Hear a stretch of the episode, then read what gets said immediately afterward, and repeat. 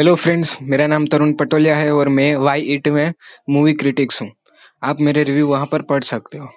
तो आज हम बात करने वाले हैं फ़िल्म छिछोरे की। सक्सेस का प्लान तो सबके पास होता है। सक्सेस होने के बाद ये करूँगा, वो करूँगा। लेकिन फेलियर का क्या? फेलियर का प्लान किसके पास है? फेल हो गए तो आगे क्या करेंगे, क्या कर सकते हैं, ये कोई प्लान नहीं करते, ये कोई डिसाइड नहीं करता है। ऐसे ही कुछ दमदार मैसेजेस आपको छिछोरे फ़िल्म से सीखने को मिलेंगे। छिछोरे के ट्रेलर और पोस्टर से सब लोग ये इस फ़िल्म को जज कर रहे थे कि ये तो थ्री इडियट और स्टूडेंट ऑफ़ द ईयर का कॉम्बो है। लेकिन भाई इंजीनियरिंग कॉलेज पर बनी हर फ़िल्म थ्री इडियट तो नहीं होती है ना?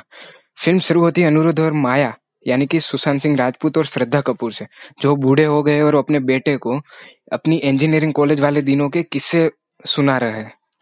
इसके अलावा फ़िल्म के बाकी कैरेक्टर सेक्सा, मम्मी, एसिड, डेरेक और बेवड़ा है, जो अनिरुद्ध और माया के साथ कॉलेज में थे।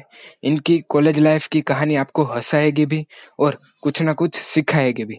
लेकिन फ़िल्म का असली कमाल तो यह है कि अनिरुद्ध और माया अपनी कॉलेज की कहानी अपने बेटे को क्यों सुना रहे ये तो आपको छिछोरे देखने के बाद ही पता चलेगा। और हाँ फ़िल्म का मेन मैसेज भी इसी बात में छुपा है कि वो क्या सुना रहे और क्यों सुना रहे और ये मैसेज सभी लोगों के लिए इम्पोर्टेंट मतलब कि ऐसा नहीं है कि सिर्फ़ कॉलेज स्टूडेंट्स के लिए ही इम्पोर्टेंट है ये फ़िल्म हर हर उम्र के लोग ये फ़िल्म देख सकते हैं और सीख सकते हैं कुछ।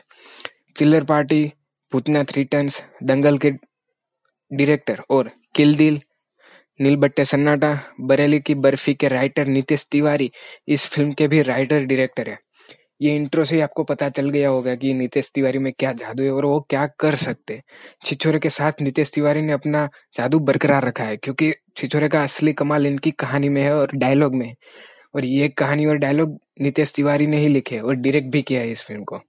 अब फ़िल्म में परफॉर्मेंस की बात करें तो सुशांत ने काफ़ी अच्छा काम किया है।